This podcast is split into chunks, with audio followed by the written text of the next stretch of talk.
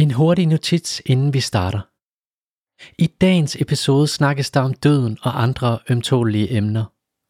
Er det ikke noget for dig, eller har du børn i nærheden, er det på sin plads at slukke eller høre episoden på et senere tidspunkt. Du ved det måske allerede, men det er vigtigt for historien. Sagen er, at der er nogen, der dør af sklerose. Heldigvis er det ganske få. Sklerose er i sagens natur ikke en dødelig sygdom. Men mennesker med sklerose har typisk en lidt kortere levetid end resten af befolkningen. En tendens, der heldigvis bedre, så sklerosepatienter lever længere i dag end tidligere. Når vi alligevel tager et så følsomt emne op, så er det for at tilføje nuancer og afstigmatisere tankerne og frygten for døden. Det er en svær balancegang, men som psykologen fra Skleroseforeningen siger, Det her er faktisk svært. At få sagt de ting højt, det tager også brøden af, at det er svært. Så nogle gange handler det også om, at vi tør sige nogle af de tanker, vi har inden og undervejs i det, vi sidder i. Det er meget forskelligt, hvad det er, øh, folk er bange for, og som regel er det jo ikke konkret. Jeg hedder Dorte Larsen og er øh, psykolog i Skleroseforeningen. Jeg hedder Christian Busch. Jeg er hospitalspræst her på Rigshospitalet, og det har jeg været i 30 år. en hospitalspræsts dagligdag går ikke overraskende med at tale med mennesker, der har en sygdom. De snakker om, hvad sygdommen giver af anledning til tanker og overvejelser.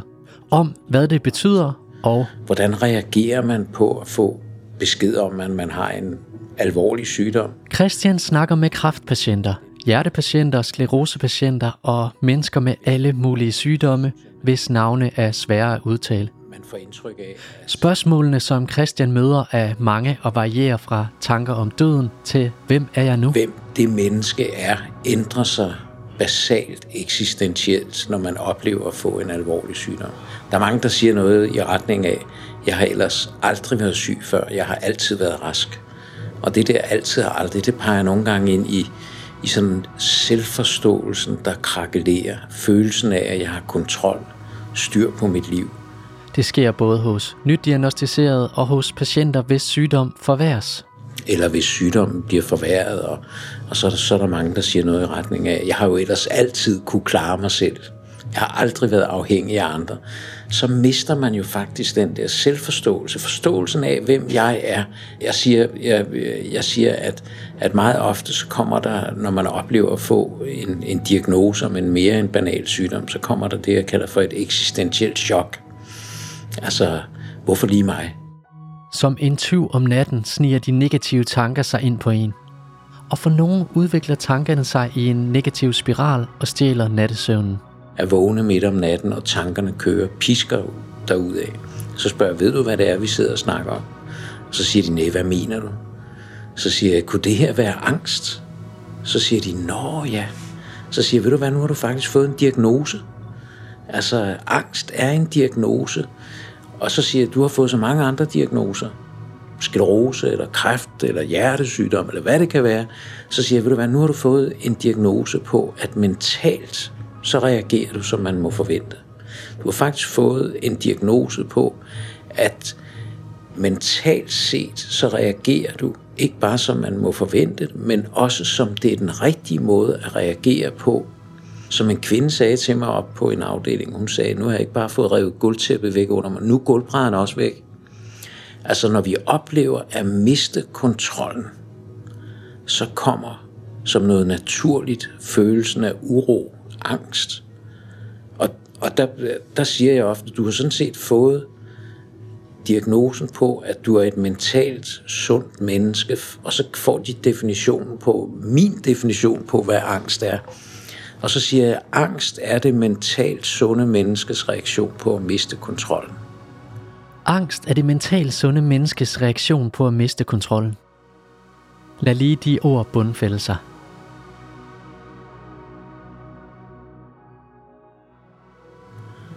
Og så siger de, det er jo præcis det, jeg har.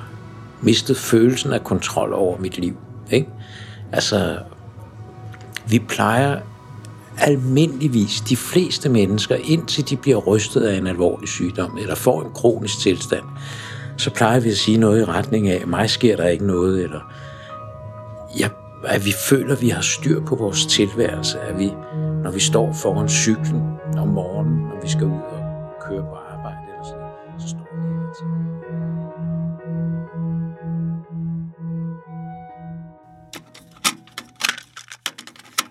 Så det er også det, er også det med, med kørestolen. Og øh, se frem til den der kørestol. Og, og der vil jeg sige, det tog mig et år eller halvandet at acceptere situationen. Steffens sklerose startede som attackvis, men gik for 10 år siden over i den progressive fase. Kørestolen, så lige pludselig er det en hjælp og ikke... I dag sidder han i kørestol og rejser knap så meget som for bare få år siden. problem, ikke? Altså, så det, det kommer helt af, helt af sig selv. Der er ingen grund til at, at tage sovne på forskud med det. Tænker du nu, hov, Steffens historie har jeg da hørt. Ja, så har du ret. Steffens historie og hans yderst misundelsesværdige tilgang til livet fik du i episoden, hvor intet våger, intet vinder. Så mit råd til alle, øh, der får sådan en diagnose, det er bare øh, give sig selv tid øh, til at finde ud af den nye situation. Ikke? Og efter det år, så var det ligesom om det hele det var meget nemmere, da jeg først havde, havde accepteret, at, at det var nok den vej, det gik. For nogle er det lettere sagt end gjort. For Steffen virker det helt lige til, selvom han efter rigtig mange år i den progressive fase nu har udsigt til at leve på plejehjem. Altså, jeg kan ikke øh, blive ved med at klare de trapper. Øh, så jeg er faktisk øh, blevet skrevet op til et øh, plejehjem lige herover. Vi nærmer os et emne, der sjældent tales om. Og der er typisk to grunde til, at der sjældent tales om emnet. Et, der er ganske få sklerosepatienter, der oplever denne fase. To, fordi det er et ømtåligt emne, at det i den progressive fase går ned ad bakke til et vist punkt, og at man ikke kan sige, hvornår det visse punkt er for den enkelte. Jeg hedder Helle Nielsen, og jeg er overlæge her i øh, skleroseklinikken på Odense Universitetshospital. Rigtig mange, og det er sådan set uanset hvor, hvilken, hvilken subtype man er i, så vil man jo opleve i takt med, at man bliver ældre, at det bliver sværere at klare sig selv. Der er rigtig mange, der har sklerose, som, øh, som jo lever lige så længe som alle andre, og lige så godt som alle andre, men jo får nogle problemer hen ad vejen. Når man kommer i den her progressive fase, jamen, så går det ned ad bakke, men det går ned ad bakke til et vist punkt. Og man kan ikke sige, hvornår det der visse punkt er for den enkelte. For nogen er det ved en rollator, for nogen er det ved, en kørestol. Men der er også folk, der er så hårdt ramt af deres sklerose, at de har brug for hjælp. Øh, at, de, at de er nødt til at komme på plejehjem. De fleste oplever, at det er, når de er oppe i årene, og det er på de tidspunkter, hvor man alligevel vil komme på plejehjem. Men der er altså også nogen, som har en så aggressiv form for sklerose, at de tidligt har brug for, øh, for hjælp til næsten alle funktioner. Og det kan være rigtig hårdt at se på. Heldigvis har vi efterhånden nogenlunde styr på den her sygdom med behandling, men der er nogen, som har et så aggressivt forløb, at, at de bliver plejehjemskrævende.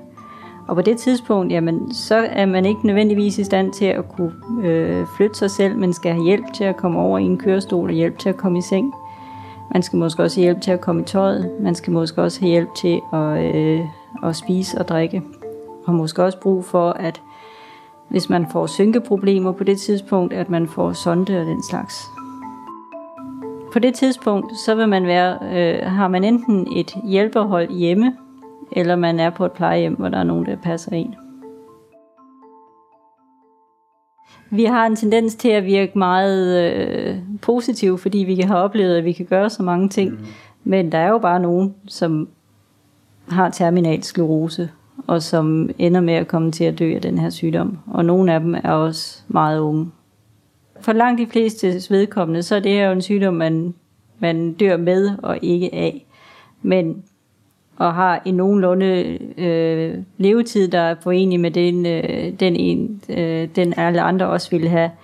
Men der er jo nogen, der mister nogle år på det. Og man kan ikke helt øh, sige fra starten, hvem det er, der vil have et meget aggressivt forløb.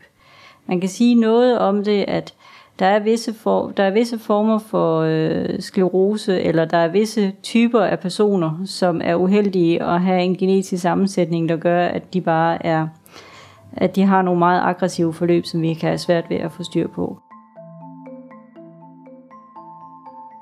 Vi har nogen, som, har, som er svært aggressive, og som bliver rigtig dårlige rigtig hurtigt.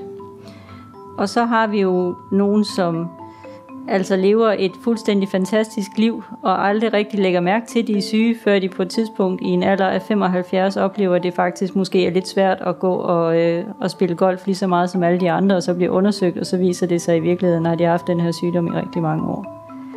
Så den kommer i alle afskygninger, og man skal passe meget på ikke at spejle sig for meget i hinanden, når man har den her sygdom, fordi hver person er forskellig, og den her sygdom er forskellig for hver person.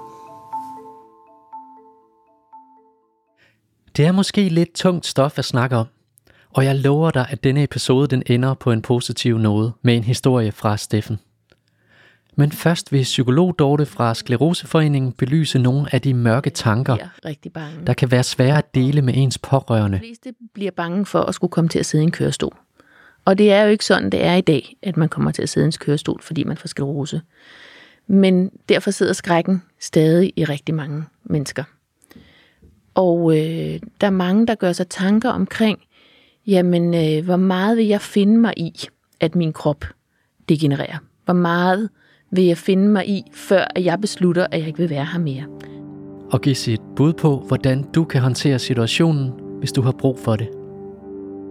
Der er rigtig mange, når de får diagnosen, som får nogle overvejelser omkring selvmord, som aldrig har tænkt på selvmord før i deres liv, men som tænker det som en udvej.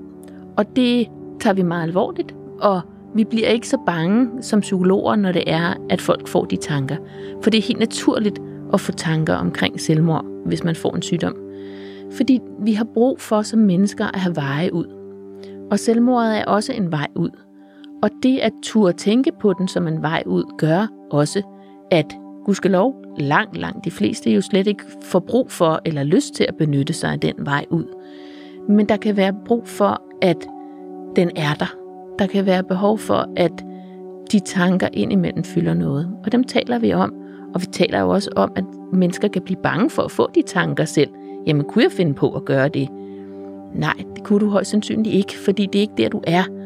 Men du har brug for at tænke, hvor meget vil jeg finde mig i? Hvornår siger jeg stop? Hvornår kan jeg være i kontrol? Fordi det at få den her kroniske sygdom, er jo et kontroltab. Det er en måde, hvorpå at vi ikke selv kan styre vores liv. Der kommer noget sygdom ind over, som bestemmer over os. Og det er rigtig skræmmende. Så derfor er der mange mennesker, der kan få tanker omkring selvmord. Det er en rigtig god idé at ringe ind til os, hvis man får de tanker omkring selvmord bestemt. Fordi det er svært for vores pårørende og vores venner at skulle høre om de tanker. Og det kan vi jo godt forstå, at, øh, at de bliver berørt på en anden måde, fordi de elsker os, eller holder rigtig meget af os. Og der kan det være rigtig fint at tale med en, der er mere uvildig øh, i forhold til at få snakket om de svære tanker. Der er mange, når de får øh, en kronisk sygdom som sklerose, som begynder at stille spørgsmålstegn ved rigtig mange ting i deres liv. For nogen, måske mange, er snakken om angst og frygt svær at dele med de nærmeste. Her kan et opkald til for eksempel Skleroseforeningen være en hjælp. For der er mange spørgsmålstegn uden svar, når uvidsheden om fremtiden træder ind ad døren. Ikke kun for den skleroseramte, men potentielt også for de nærmeste. Derfor vil jeg bede dig om at spidse ører og lytte en sidste gang til hospitalspræsten Christian Busch. Mange af de sklerosepatienter, jeg har set, de er, dem har jeg set ret, ret øh, hurtigt efter, de har fået diagnosen. Øh, de har fået de har fået al den her uvidshed, som jeg har talt om. Det har været relativt yngre kvinder, som øh, er lige midt i deres begyndelsen af deres karriere og har haft fuld fart på og virkelig haft fantastiske liv, og derfor måske også har oplevede det som et kæmpe brud. Øhm, det er jo meget individuelt, hvad, hvilken reaktion man har på. Nogle tænker, at det skal nok gå, og lægerne er dygtige. Altså, den der sagde, øh, nu har jeg ikke bare fået revet gulvtæppet væk under mig, nu er gulvbrædderne også væk. Og, og der husker jeg nogle af dem, som, hvor man tænkte, jamen egentlig, der er jo ikke den store fysiske forandring lige nu. Øhm, øhm, men den mentale forandring, den eksistentielle, det eksistentielle chok, hvem er jeg nu? Reaktionen over for at få en diagnose som sklerose er, kan være ret voldsom. Så vil jeg jo sige, at frygten for døden kommer jo ofte som en forlængelse af angsten. Altså en del af angstens væsen er næsten, at den sætter, sender tankerne ud i horisonten og leder efter alt det værste, der kan ske. Altså det kan for eksempel være, at man siger, hvorfor lige mig? Når man mærker den her uro og følelsen af at miste kontrol og uvidsheden, der sådan vel, hvorfor lige, hvorfor lige mig? Og så forlængelsen af det er, ender det med, at jeg dør? Altså, der kan man, der er i nogle tilfælde, så er man allerede derude, hvor de blå blink, der står og blinker på grund af angsten, at de ender med at sige, ender det med, at jeg dør? At det her i utid og alt for tidligt osv.? Det er en helt almindelig tanke. Øhm, tanken om døden. Altså, der er mange, der siger til mig, at det, de frygter ved døden, det er ikke så meget selve døden, men det er mere, hvordan det er at nærme sig døden.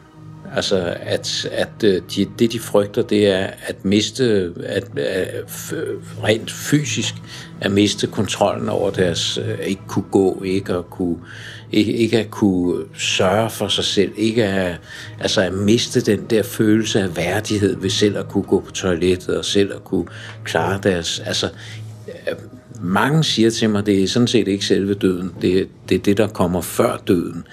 Øhm, al den følelse af afmagt, der kan være knyttet til, at, at kroppen begynder at svigte en for alvor. Øhm, så meget af det ligger, af angsten for døden ligger sådan set mere i angsten for, for faldet ind til døden. Altså, altså jeg møder, jeg møder en, en del pårørende, også pårørende til sklerosepatienter. Og jeg vil, altså, jeg vil sige, det er så øh, ret generelt, at, at man siger, at, at nærmeste pårørende er i nogle situationer mere stresspåvirket i længere tid end patienten.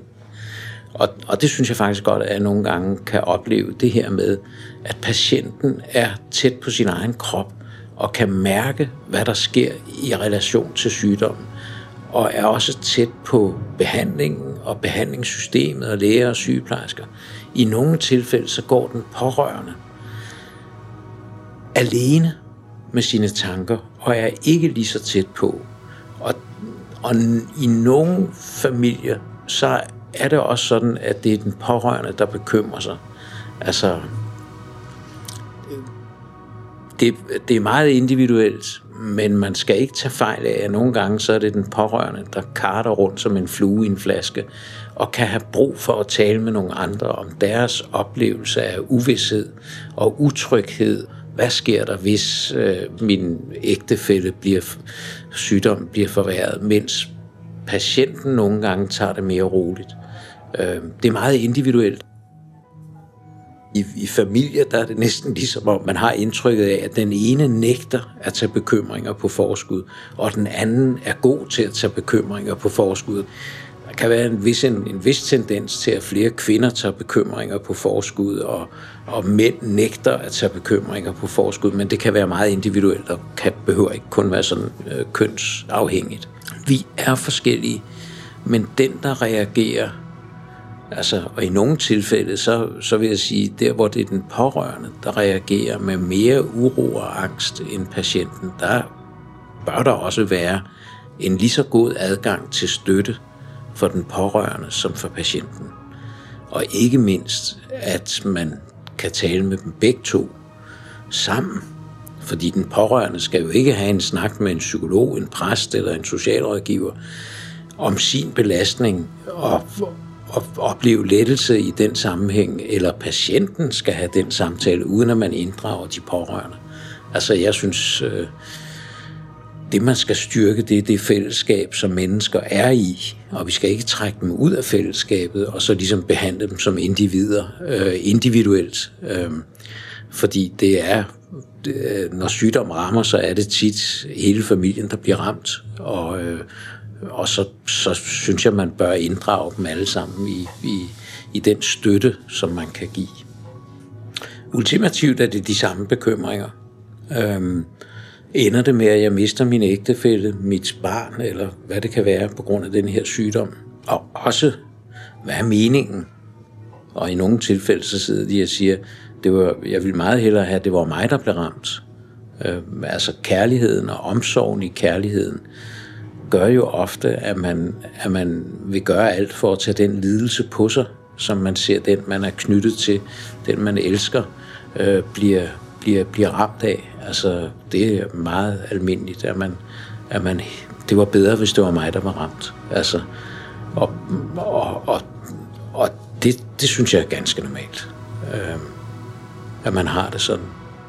Nogle gange så har vi det der, som man kalder for kærlighedens skjold, at, øh, at, at jeg, jeg vil ikke fortælle min ægtefælle eller den, som jeg holder af, min samlever eller min ven. Jeg vil ikke fortælle, hvor hårdt jeg synes, det er, fordi så kommer jeg til at belaste den anden endnu mere.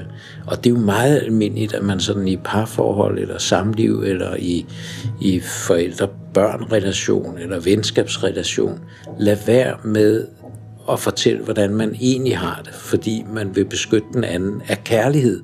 Og derfor så kalder vi det for kærlighedens skjold, og det er vidderlig af kærlighed. Øhm, at man vil beskytte den anden. Men så har man jo faktisk også to lidt halvensomme, som gensidigt ikke vil fortælle den anden om deres mørkeste tanker, om deres tungeste belastninger, for at beskytte den anden. Og så bliver man lidt ensom i sådan et forhold. Og der tænker jeg, der kan det være vigtigt at tale med en psykolog, en præst, en socialrådgiver, hvad det kan være, en, en sygeplejerske, en læge om det her. Øhm, så, og når man så først har fortalt det til et andet menneske, så tit så kan man også mødes øh, i den gensidighed, hvor, hvor den egentlige lettelse er, at vi godt kan, vi ved godt, hvor hårdt det er for hinanden. Og så kan man altså også bedre støtte hinanden med den åbenhed, der kan skabes ved, at man holder et fælles, en fælles samtale. Vi er ved vejs ende. Som du måske husker, lovede jeg, at vi sluttede denne episode på en positiv noget. Derfor får du Steffens ukulige historie om hans møde med en gammel dame til en Metallica-koncert i Horsens. Historien har jeg døbt Steffens sidste vers. Med hensyn til arbejdet, så er det jo øh, ved at være sidste vers. Men der vil jeg egentlig fortsætte øh, endnu. Jeg synes, det er sjovt, og det giver mig noget indhold, og godt lide at undervise. Jeg føler også, at jeg, jeg har stadigvæk bidraget med noget. Ikke? Så øh, arbejdet vil jeg nok blive ved med. Ja, øh, altså jeg kan ikke øh, blive ved med at klare de trapper.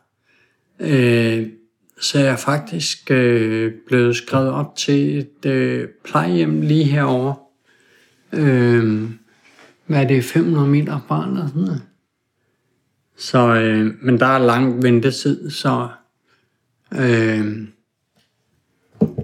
men det glæder mig til at, at slippe for, for de trapper. Øh, Jeg har skrevet sådan en hel liste ned om ting, øh, jeg kan gøre øh, nu her. Jeg har også skrevet en liste ned over øh, ting, jeg vil gøre, når jeg bliver rask. Øh, men men øh, lige nu er det jo øh, nok øh, mere relevant, hvad det egentlig er, jeg vil lave. Øh, I min nuværende øh, situation, ikke? Og der øh, øh, øh, arbejde vil jeg blive med. Og rejse med arbejdet. Og privat vil jeg gerne blive med med. Øh, så har jeg min krosser der. øh, hvor jeg kører over og ser fodbold i parken lige herovre. Øh, og det er ret øh, handicapvenligt egentlig.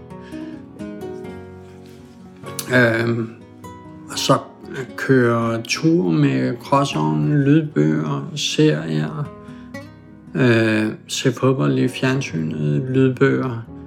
Altså, der er så mange ting, man stadigvæk kan. Jeg mødte øh, en gammel dame til en øh, Metallica-koncert i, i Horsens. Og hun, må jeg sige, øh, hun har nogle flere sklerosår på banen, end jeg har. Men sidder også i kørestol. Og hun siger, at det handler jo ikke om de 10.000 ting, vi ikke længere kan, men det handler om de 1.000 ting, vi stadigvæk kan. Øhm, og det er hun ret i. Altså, der er ikke noget at sidde og, og græder over, man ikke... Altså, jeg vil jo gerne surfe, jeg vil jo gerne spille golf, jeg vil jo gerne spille fodbold og basketball med, med Bertram, den yngste. Jeg vil gerne svømme, men det kan man bare ikke. Øhm, så det handler hele tiden om at finde det, man kan, ikke? Men så også indimellem, så må man simpelthen øh, sige stop. Altså, nu kan jeg ikke det mere. Øh, og så øh, har man øh, den tid, man har kun det. Øh, så det, det, det er meget det med at finde det, man stadig kan og stadig sætter pris på. Og jeg vil sige, den krosser, jeg har fået af kommunen, den giver en helvedes masse frihed. Tidligere skulle jeg jo køre med flextrafik, øh, hver eneste gang jeg skulle noget. Ikke? Så jeg vil sige, den øh, krosser, jeg har, den er simpelthen gave.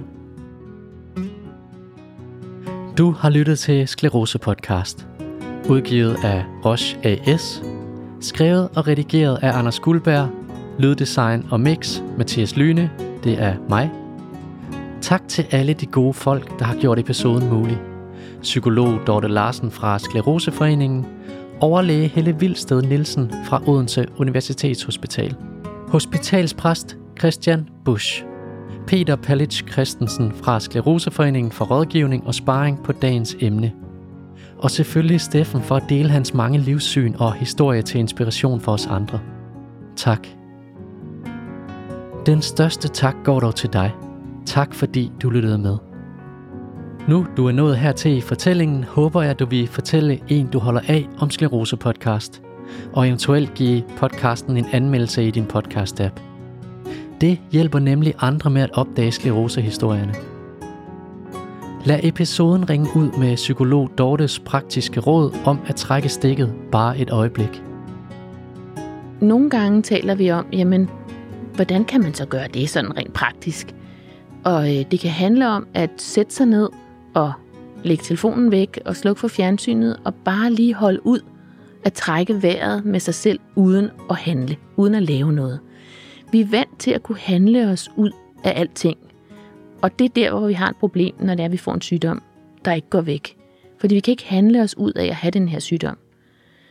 Så det at turde sætte sig ned og trække vejret og være med sig selv et øjeblik, det kan være rigtig svært for nogle mennesker.